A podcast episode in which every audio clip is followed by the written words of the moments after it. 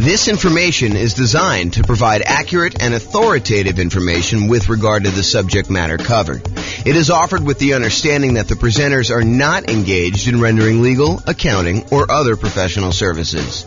If legal advice or other expert advice is required, the services of a competent professional should be sought.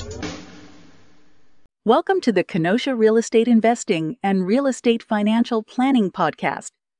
Learn all about investing in real estate in Kenosha, Wisconsin, with a combination of real estate financial planning and modeling with numbers specific to Kenosha. Plus, syndicated, more generalized recordings of live and pre recorded real estate investing classes. Not all of them specific to Kenosha. Be sure to stay tuned after the podcast for a message from our sponsors. Well, good morning and welcome, everyone. I am James Orr, and this is a really cool class. This is sort of like part one of two of a class about down payments. So we kind of break it down into reducing the need for down payments and then also how to produce down payments. So part one is reduce, part two is produce. So reduce and produce. So today is reduce the need for down payments when buying rental property. So let's jump right in. So before I even get started in this, uh, I want to mention it's not just down payments. Really, what we're talking about is the total cost to close plus reserves. And I'll even throw in another one for for some real estate markets. It's not just total cost to close, which consists of down payment plus closing costs, you know, plus all the fees and stuff like that you need to do in order to get your loan, um, plus reserves.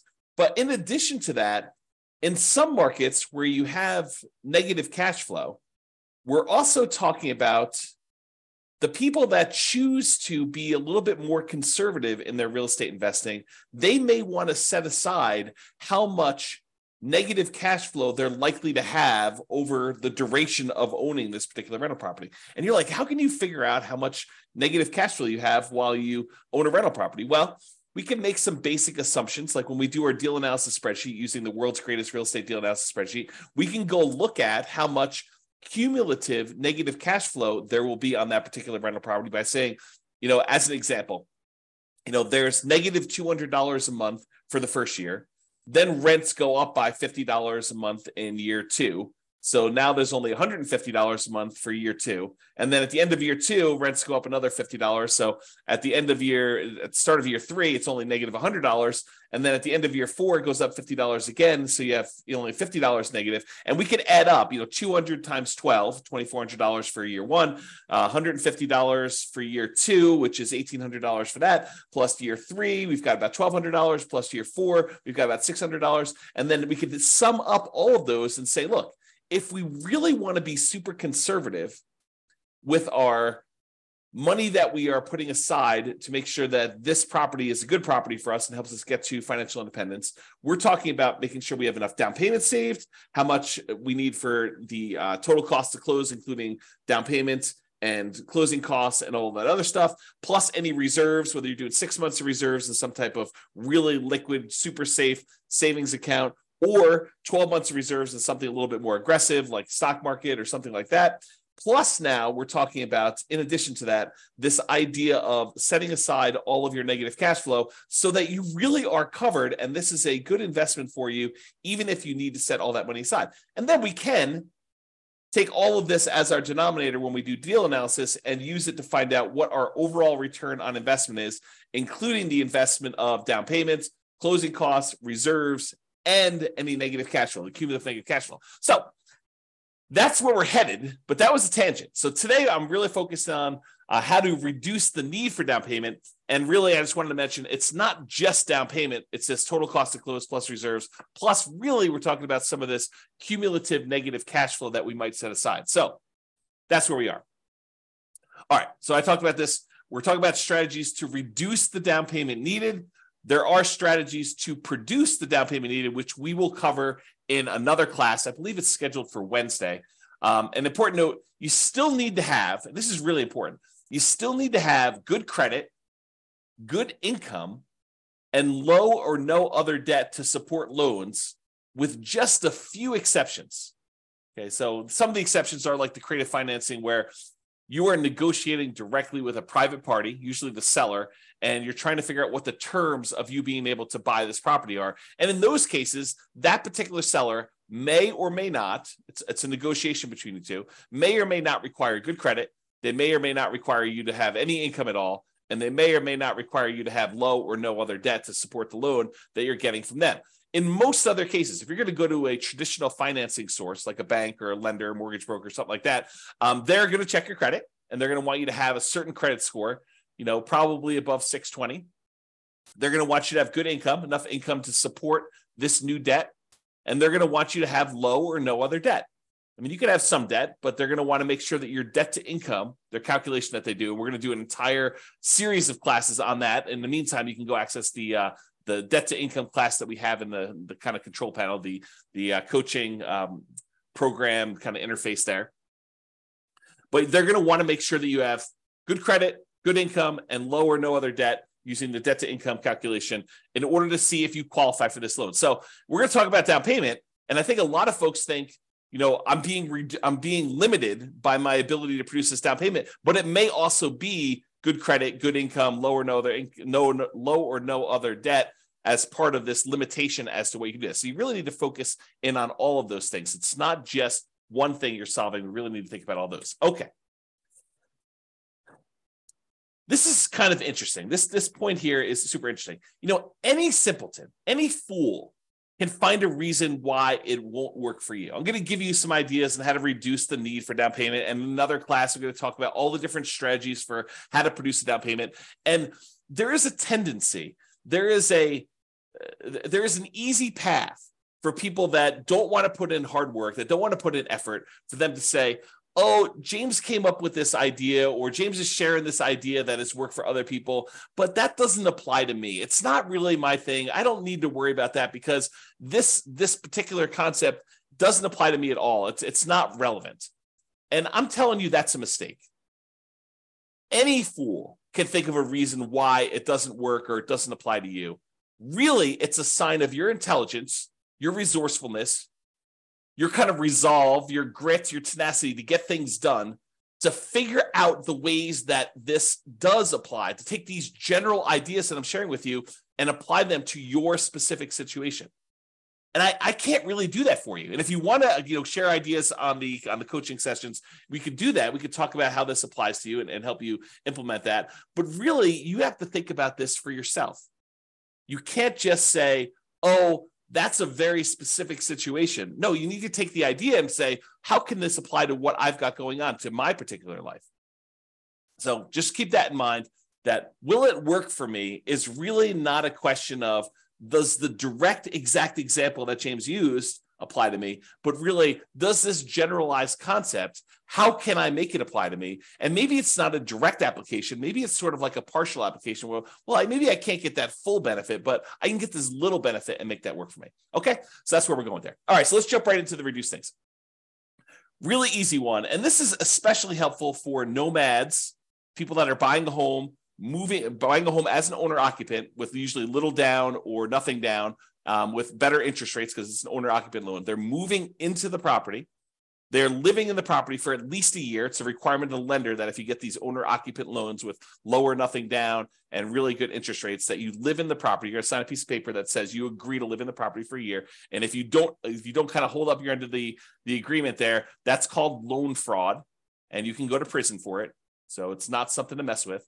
So you go and you buy the property as an owner occupant, little or nothing down with really good interest rates. You move into the property, you live there for at least a year. It's a requirement with the lender. And then once you've lived there for a year, once you've saved up your next down payment, you qualify to get the next loan, you buy your next property, you convert the previous one to a rental, and you repeat the process as many times as you want.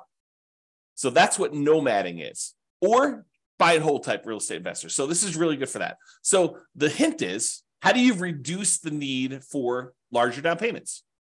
Well, you minimize the price of property that you're buying. And I know this seems obvious, right? I'm just naming some of the obvious ones. Some of them are less obvious, but this one is really obvious. If you want to reduce the need for a down payment, you minimize the price, that minimizes down payment. So, how do you do that? You search for properties by lowest price. You find the property that makes sense for you, has the best characteristics for buying a rental property really good price to rent ratio, really good long term um, kind of property, low capital expenses on the horizon.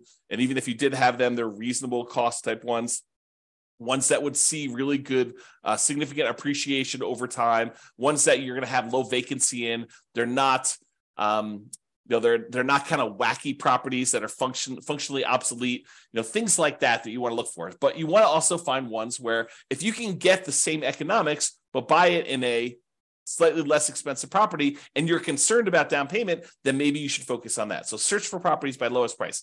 Now here's a little carve out a little caveat for these and something that a lot of people don't think about. Oftentimes when you're searching for properties by lowest price these properties tend to have deferred maintenance. If you think about it mathematically, imagine making a list of properties from the lowest price to the highest price.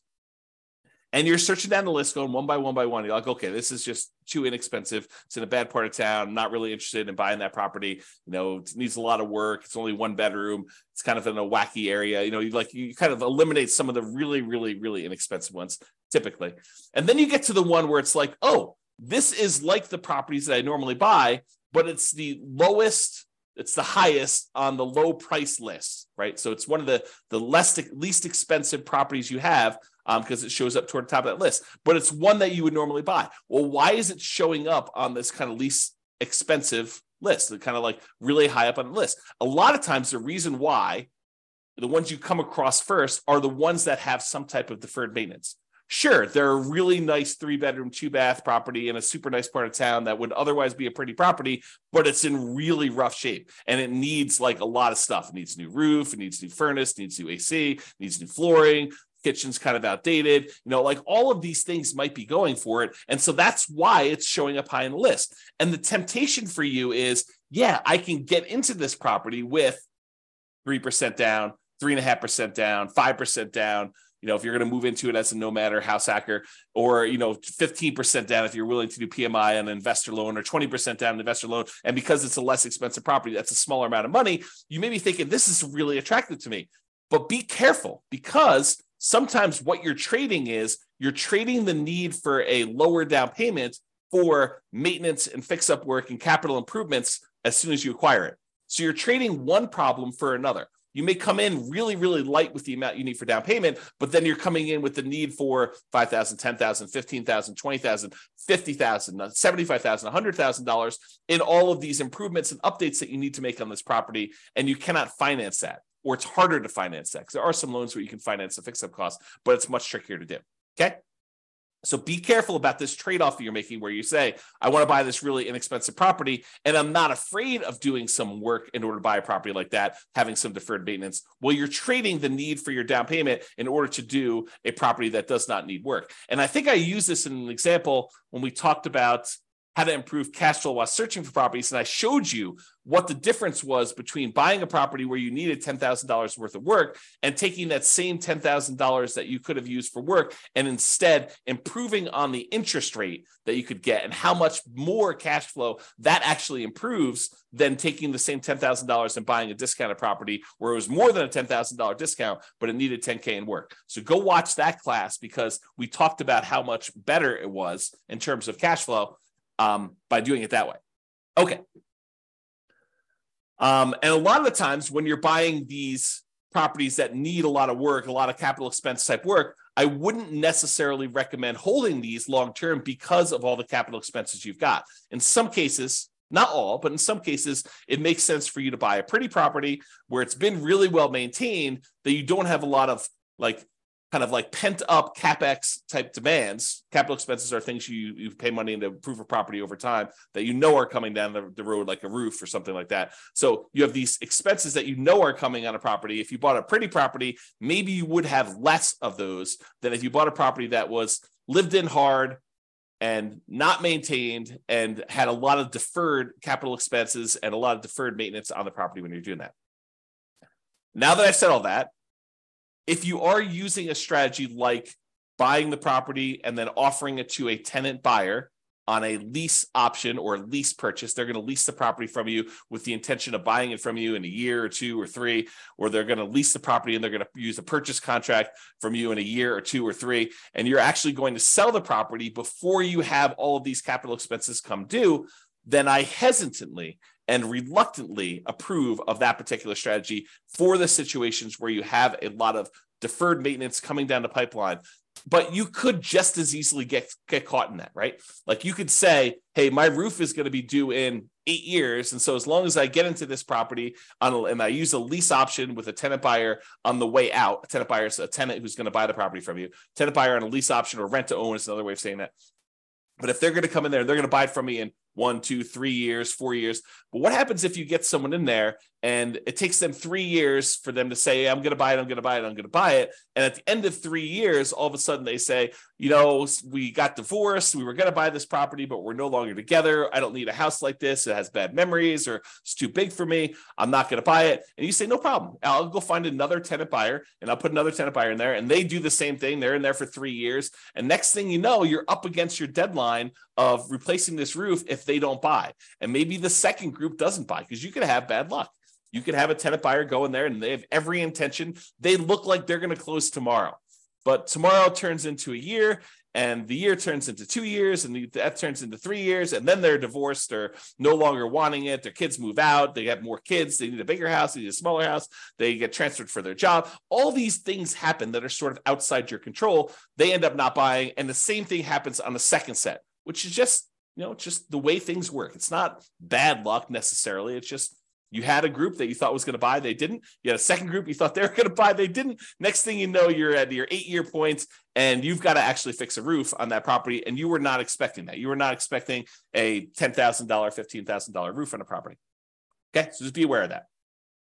It might be easier to find tenant buyers with 5% down in that second quartile property anyway. So if you're thinking about, hey, look, I really want to buy these super inexpensive properties in order to save on down payment, it may actually be easier for you to find people more in the meat of the market, in the middle of the market. Think of the market sort of as a bell curve, there's these really inexpensive properties, and there's very few of those. But as you get more toward the median, the number kind of increases until you get to this middle point, the median point of prices on there. And this is the, the number of those that exist. There's a lot more in the meat of the market. And then it kind of starts tapering off where you have fewer and fewer and fewer really expensive properties. And so you get to the point where it's really low down here for the most expensive properties. You know, the $200 million properties in your marketplace, there's not a lot of those.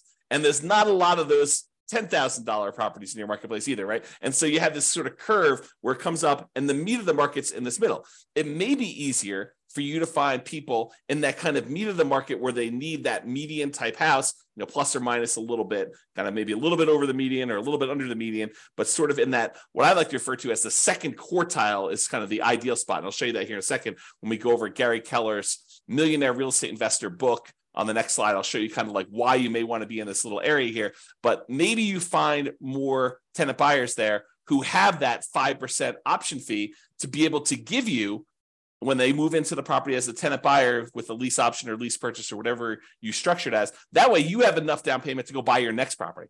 So maybe you're buying the property, you're moving in, you're putting 3% down, 3.5% down, 5% down. You're living there for a year, and then you're offering it to a tenant buyer or on a lease option or lease purchase. And if the tenant buyer who's moving into the property you're about to move out of gives you 5% down on that one, well, now you have 5% that if you're buying a similar price property to what they just gave you 5% down on, you have the down payment you need in order to buy the next one completely. So that could be a strategy for you to actually produce the down payment, which we'll talk about in the next class. Okay. All right. So let's talk about this graphic from Gary Keller's Millionaire Real Estate Investor book uh, which is a, a, phenomenal book if you haven't read it. It's uh, usually called the Blue Book. If you look behind me, you can probably see it on my bookshelf. Although I think it's where my head is. Yeah, it's on the it's on that middle shelf right behind where my head is. So if I tilt my head, I get really active. You can kind of see it on there. But yeah, so this is totally worth reading. A Millionaire Real Estate Investor by Gary Keller. Um, super fascinating book for real estate investing. And in that book, he has this image. And I'll just kind of walk you through what this image is telling you, but it's basically expressing where are the best deals if you think about it in terms of low end prices or high end prices like where are the best deals in a marketplace and so he breaks it down into four different characteristics or four different um, kind of like ways to think about properties. He talks about cash flow, you know how much the properties typically cash flow how much hassle is involved. You know certain properties they require more work or less work less hassle. Uh, appreciation the tendency for property values to go up over time. Which ones are you likely to see the best appreciation for? And then liquidity. What if you need to get into a property or what if you need to get out of a property? How liquid is it for doing that?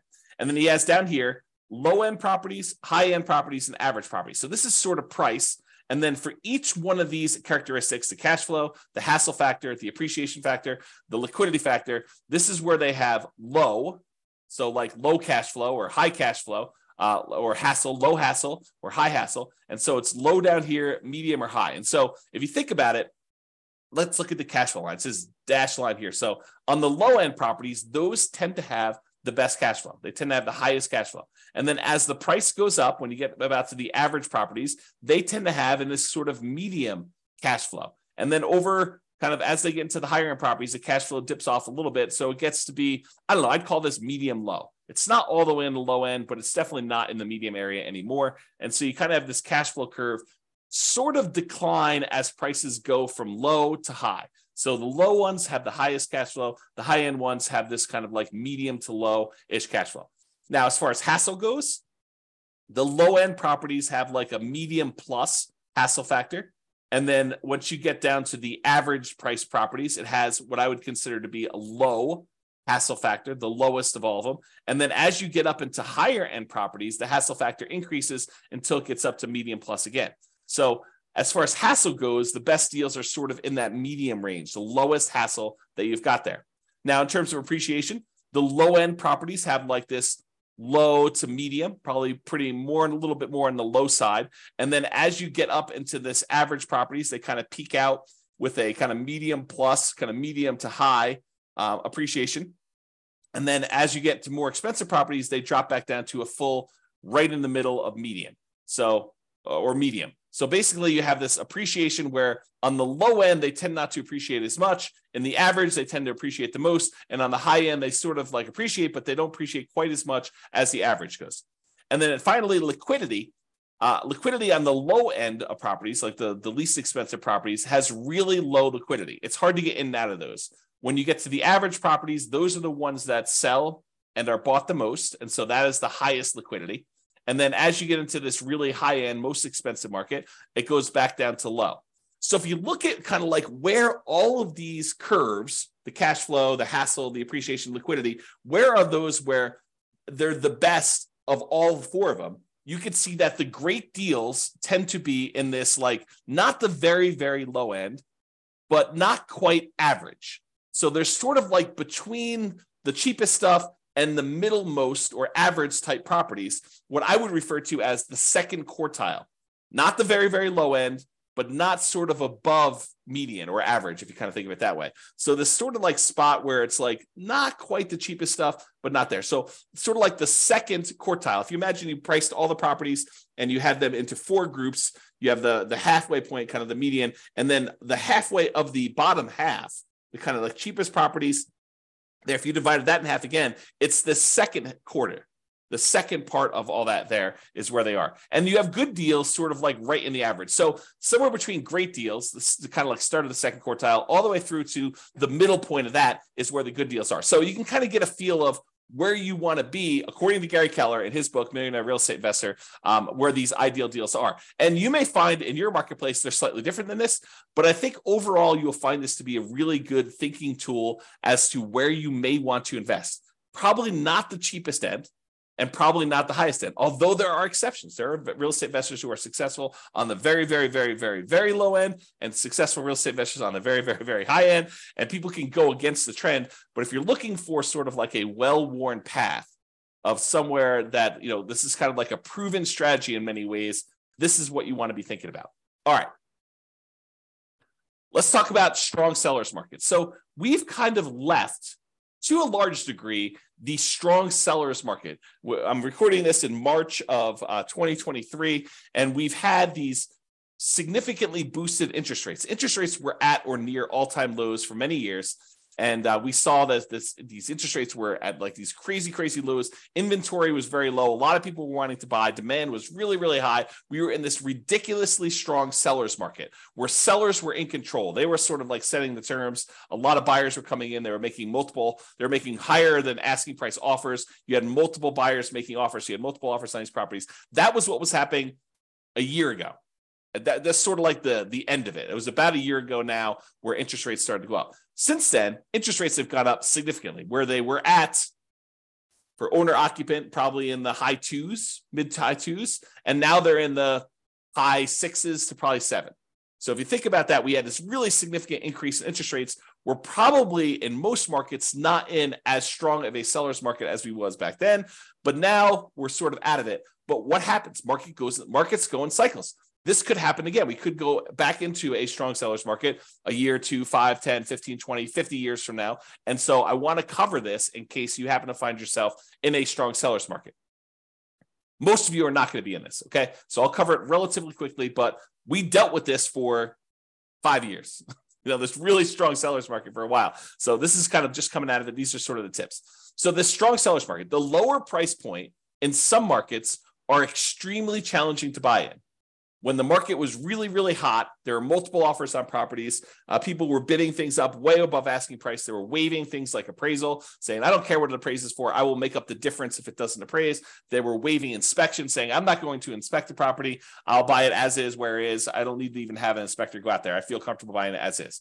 Uh, we saw multiple offers on properties, buyers paying more than asking price, in a lot of cases, sometimes offering more than appraised value. There was really high demand, there was really low inventory. So, this is what it was.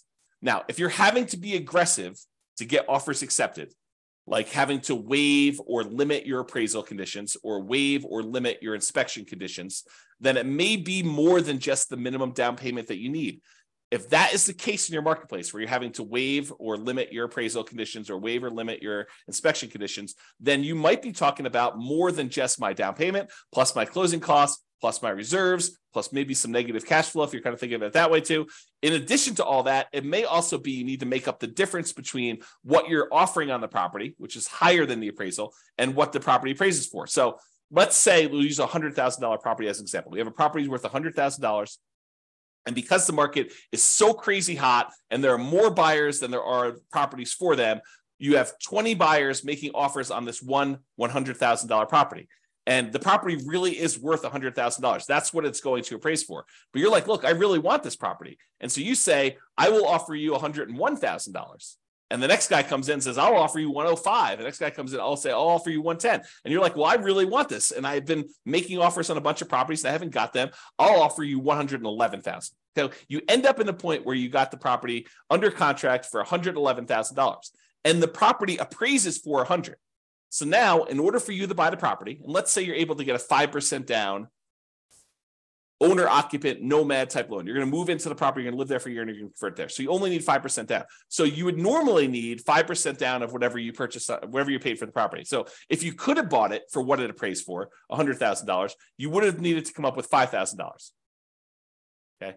5%, $5,000 on a $100,000 property. But because you had to bid $11,000 above what the property is worth, now the lender says, okay, you need to pay 5% of what the property appraised for, $100,000, so five grand, plus you need to make up the difference between what it appraised for, $100,000, and what you offered, 111. So now you need to come to the table with not 5K plus closing costs and reserves. You don't need to come to table with reserves, but you know your closing cost, your down payment, and your closing costs. Now you need to come to the table with five thousand dollars plus your closing costs plus $11,000 to make up that difference. So you went from a need of $5,000 in down payment to a $16,000 down payment, $5,000 plus the $11,000 in order to buy the property, plus closing costs. Plus, you'll need reserves. Plus, if you want to actually have set aside any negative cash flow, you would do that. Okay. So you'd be making up the difference between appraisal and having to do work on the property once you move in, if you also waived your inspection. So you bought the property as is because you're like, look, a lot of people are getting these properties, and the really good ones, there's 25 people bidding. On the ones that need work, there's only seven people bidding. And so maybe you still need to pay above asking price, but you're also bidding on these properties that need work because you're not afraid to do the work. But then when you move in, not only do you need the $5,000 in down payment, plus whatever you had to pay above appraised value. In this case, we said $11,000, but maybe you also need $5,000 worth of work on the property just to get it to the point where it's good to go.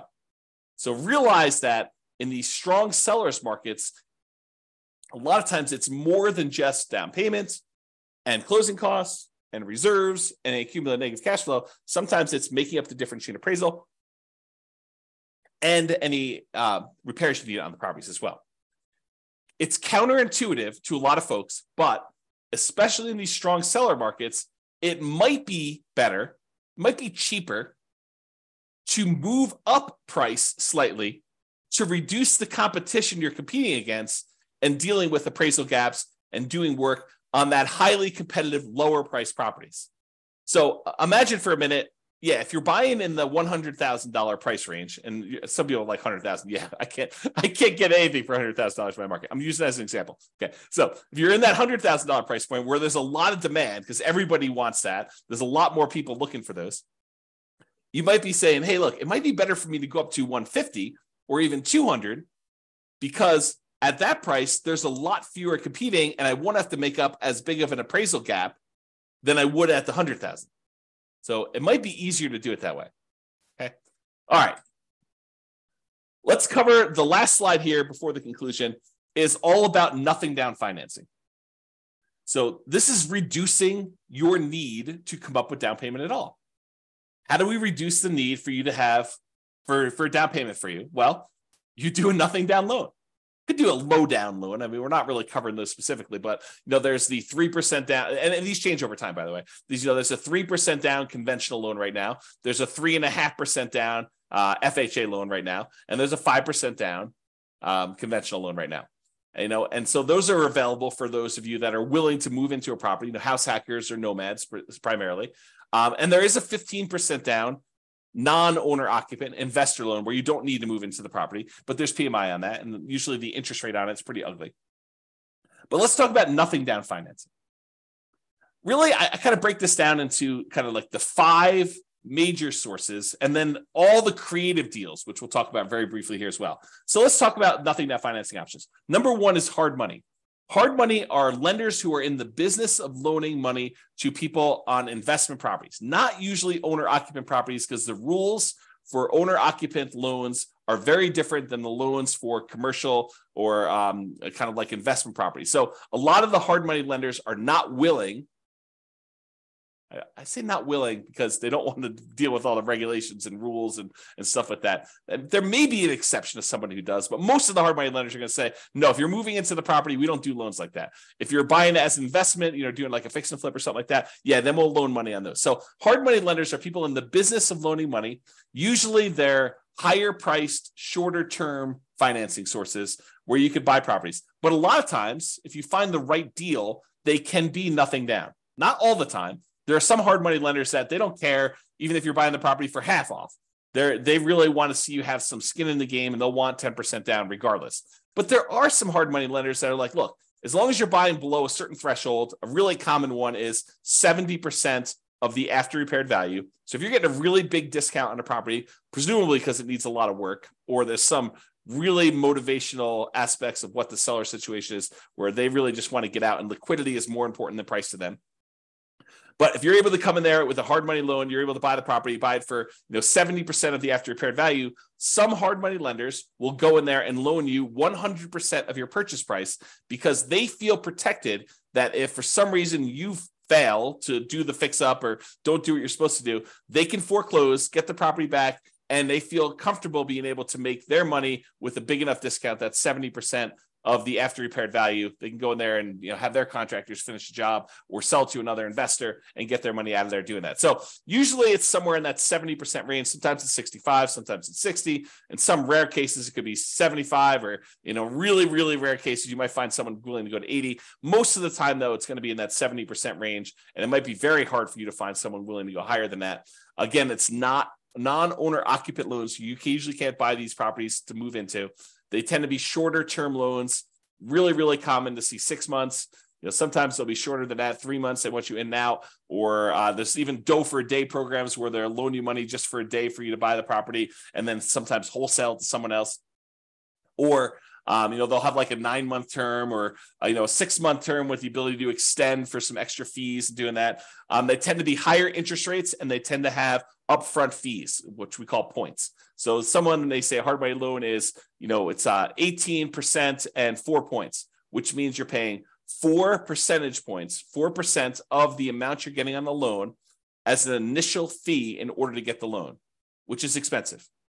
Um, plus 18% per year. So if you're doing a six month loan, you're going to pay 9% of the loan amount uh, over that six month period to do that. So, and a lot of times with the point, not everyone, but some of the hard money lenders, they will allow you to add your points to the loan. So just use really simple math. You think about this. You want to go borrow $100,000 to buy a property using hard money financing. So they'll say to you, okay, we're going to loan you the $100,000, but there are four points. So you owe them $4,000. What they may be willing to do is they'll say, instead of you owing us 100, now you owe us 104. And now you're paying 18% interest as an example on 104 instead of paying 18% interest on the 100 that way you don't need to come up with the $4000 but you're actually paying interest on the $4000 so they tend to make a little bit of money on that by doing it that way. So some of them will structure it that way. Some of them will not. Some will say you need to pay the points up front separately in which case it's not really nothing down. But a lot of the times you could structure these as a nothing down loan. So that's sort of hard money. Oh and these are really popular for people wanting to do the BRRRR strategy the buy rehab, rent, refi, and then an optional last R is the repeat process. So you can kind of repeat this if you're doing it. So that's all hard money. And the hard money lenders are in the business of loaning money and they have their own preset terms. You can try to negotiate them. But if you're coming in as sort of like a first time client and you've only done one deal, your, your ability to negotiate is probably severely limited. If you're doing three of these a month and you've doing a lot of business with them, your ability to negotiate goes up a lot. And then you can negotiate terms. Okay, so that's all hard money. The next step up from that, not that they're categorized or kind of hierarchically organized, but sort of like the next step up, in, in my opinion, for like thinking about this is private money. Private money is not hard money. So a private lender is not someone who is in the business of loaning you money. Someone who's in the business, I call them hard money lenders. Someone who is an individual who is not usually in the business of loaning money, but you get them through your normal interaction. Um, the, the example I love to use is you're at Thanksgiving dinner with grandma and you're telling grandma about how you're doing this new thing with real estate investing and you're buying these properties and that you're using this lender who's charging you 18% and four points. And grandma's like, I've got $500,000 in CDs and they're only paying me 2%. Why don't I loan you the money at 4% and you know you save a lot of money on your interest with the hard money guys and i actually get more money for my cds you know than, than my cds are paying me. And you say grandma that sounds like a really good deal. It sounds like a win for you and a win for me. And now grandma who's not in the business of usually lending money she becomes your private money lender okay? And the terms of what you negotiate with grandma are not preset. They're wide open. If grandma says to you look I love you. I don't need any interest. I just want to be helpful. How about 0%? And you're like, yeah, that sounds great, grandma. Thank you very much. And she's like, no problem. You were going to get it anyway. I'd rather see you use it now. That makes a lot of sense to me. Or grandma's very shrewd and she says, how about 10%? And you're like, how about eight? And she's like, how about nine? And you guys come together and you're like, 9% sounds reasonable. You negotiate these terms. And grandma says, Hey, look, I want 10% down because I want to feel protected. And you're like, I don't want to give you 10% down. I want nothing down. And so you negotiate. All these terms are negotiated for these. They vary since it's a private party and it's usually friends and family. And you got to talk about that. Again, these are really helpful for BRRRR, but there's no set characteristics. It's not like they say 70% loan to value, not owner occupant shorter term. It's got to be six months. Grandma may do five years. Grandma maybe do you know three months. You know who knows what grandma wants. Uh, and it could be a higher interest rate, could be a lower interest rate. It really all depends. So that's kind of private money. The next one is USDA. The U.S. Department of Agriculture has a special loan program for helping people buy properties in rural areas. You're not going to be able to buy this in your major cities. But like if you are willing to drive 30 minutes into work, and a lot of times within the 30 minute drive, maybe a little bit longer in some cities than others, you can find these rural areas where the population's a little bit smaller. It's sort of like all the little towns on the outskirts of these big towns. Um, you can find those, and you can find out exactly if they qualify by going to the USDA website. They have an eligibility map where you can type in addresses and it tells you if it's in a USDA eligible zone. but it has to be a rural property as defined by the USDA in these eligibility areas. And you have to own or occupy the property. And that is a nothing down loan. You buy a property with 0% down if you're willing to live in these rural areas. And there's some income qualification. You can't make too much and you can't make too little, not be able to qualify. So it's a sweet spot of you can't make too little where you can't qualify for the loan, but you can't make too much where you make too much money in order to buy the property. So it's sort of like you're constrained as your income as well. But it is a nothing down loan program for buying rural properties. Okay. And that is an owner occupant loan. Then the VA loan is another loan. That's a Veterans Administration loan. And this is for veterans. If you served in the military, a lot of times you'll have eligibility to do this. There are some exceptions where you can get eligibility uh, where you did not directly serve in the military, but go call your lender and find out what the requirements are. Or I do have a whole class on VA loans. It's like a two hour class on that. Um, you can probably access that too. But you must have VA benefits and you must own or occupy, live in the property in order to qualify for the VA loan. And that is also nothing down. An interesting thing about the VA loan is that it can also be used to buy multifamily properties. So you could buy a single family home with, you know, a USDA loan or a VA loan, but a VA loan, you could also buy a duplex where you live in one of the two units, a triplex where you live in one of the three units, or a fourplex where you live in one of the four units. If it's more than four units, you change your financing completely, and a VA loan will not work for you buying a five unit or above type of property. Those are commercial loans, and it changes the financing for those changes considerably.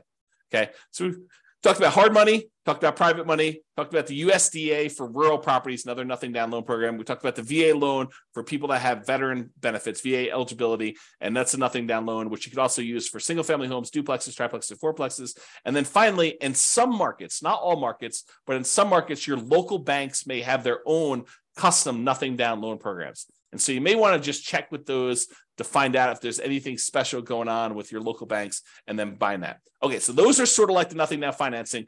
Plus, in addition to all of these, there are all the creative deal type, uh, creative deal financing type structuring, like buying a property subject to the existing mortgage, where the seller agrees to deed you ownership of the property the deed signifies ownership. So by deeding you ownership of the property there, they're saying that you are now the owner of the property by signing a deed saying you own it. And they're leaving their existing loan in place, which imagine they owe very close to the full value of the property. And they're just like, look, I can't make the mortgage payments anymore. Um, how about you make the mortgage payments? I'll deed you ownership of the property and you make payments on this underlying loan. That may be beneficial to them. If, if otherwise they would be foreclosed on and it might be beneficial to you. You're able to acquire a property, maybe even with very low interest rates compared to what the interest rates are today. And then you start making payments on that existing loan. That's called subject to. Wrapping is where the seller has an existing loan on the property and they are wrapping the loan such that you make payments to them. And if you don't pay, they can foreclose and get the property back if you're doing it that way. So, wrap financing is sort of like a variation on subject to. It's not exactly, but it's a way to think about it. Um, and then owner financing, when the seller owns the property free and clear, they don't have they do not have a mortgage on it. They can say to you, "Hey, how about I act as the bank? I will sell you the property, and I'll pretend that I am the lender on the property. You pay me a amount plus interest on the property as if I was acting as the lender too." And so that's owner financing. And so all the terms for owner financing are negotiated directly with sellers, sort of like that private money one where you're dealing with a private party and all the terms are up for negotiation. How much down, um, you know, your credit score requirements, your debt to income requirements, um, how much you're able to borrow. Um, like all the terms are completely negotiable when we talk about that owner financing. Or in some cases, you have a seller who is saying, hey, look, I'm willing to lease you the property and I'll give you the right to buy it from me. We talked about this before where we offered that to a tenant buyer uh, a lease option or a lease purchase, kind of like a general general way of describing this is rent to own. Uh, but sometimes you may want to acquire a property on a rent to own because sometimes it's very low down.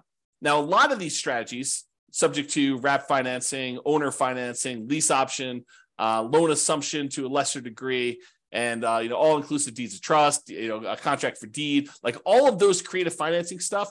A lot of times they may be nothing down, but in most cases, you're going to need to pay some money in marketing in order to find these types of deals. Sure, there are some ways to be able to find properties like this, creative financing, where it costs you nothing but time. You know making calls from people that are advertising properties for sale by owner or um, you know knocking on doors or something like that where you're just doing manual labor to do it. But in a lot of cases you're going to be doing direct mail or ads on you know places like google or something like that in order to find sellers that have a situation where your creative solution may be good for them. It may be a good fit for them okay? So those are all possibilities for reducing the need for down payment creative deals they're flexible. I mean, they could be you need down payment, or they could be you don't need down payment. Um, but those are sort of like the list of nothing down financing, hard money, private money, USDA, VA, local banks, and all the creative stuff subject to wrap financing, owner financing, lease option. Um, you kind of get the idea. All of those in there. So, in conclusion, it's not just about down payment, but really we've been talking about the total cost to close your down payment plus your closing costs plus anything else you need there, and reserves because it would be imprudent. I, am going to use stronger language here. Okay. It would be stupid for you to invest in real estate without reserves. Okay. Strong language. So total cost to close, down payment, closing cost, plus reserves. And if you're in a market where you have some negative cash flow, maybe setting aside all or some of your expected negative cash flow to be prudent, to be prepared for something that you know is coming. Now, if it doesn't happen that way, if rents go up a lot more than you thought, or you know you have a lease option tenant buyer come in and give you a much larger option fee or something like that, that offsets some of that negative cash flow, maybe you don't need to worry about it. But it would be a good idea for you to start thinking about some of the negative cash flow and setting some of that aside. Okay, so it's not just about down payment. And in conclusion, any fool can say that this doesn't apply to them, but you should think about as an intelligent person who is resilient, who has resolve, who has grit, who wants to make this a success and wants to apply this to themselves, you should figure out how it does apply to you. How can you change what I said so that it is applicable to your specific situation? And for down payments, today we really focused on reducing the need for down payments in the next class, which I believe is going to be on Wednesday, there's a class between these two, but I, I, believe the one on Wednesday, we were talking about how to produce down payments. So I've got a whole separate list of like, I don't know, eight or nine things for how you generate down payments in order to be able to acquire properties. So now we talk about reducing the need for down payments as, as much as we can. Now we're talking about how to produce them and then utilizing the strategy or strategies that make sense for you and your goals. Sometimes you like say, I don't want to do this because my goal is to do it this way. And this is how it's going to get me to financial independence faster. So I probably shouldn't do that, even though it would reduce my need for down payment. It might be better for you to save up down payment and wait a little while because that actually is a more direct route to your particular goal. That's another way for me to say that. Okay. So that's all I got for you. This has been James Orr. I will talk to you all soon.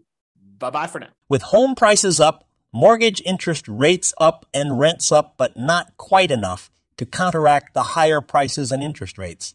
Cash flow on rental properties in Kenosha is harder than ever. Book a call with the Real Estate Financial Planner to apply our proprietary 88 strategies to improve cash flow on your rentals. See the show notes for a link to schedule your call and improve your cash flow today. If you're a real estate agent, lender, or professional in Kenosha that wants to help our real estate investor listeners, consider reaching out to learn about collaboration opportunities with this podcast. We'd love to add more value to our listeners by having you assist our investors buy, sell, and finance their real estate investments. See the show notes to schedule a call to discuss collaboration opportunities.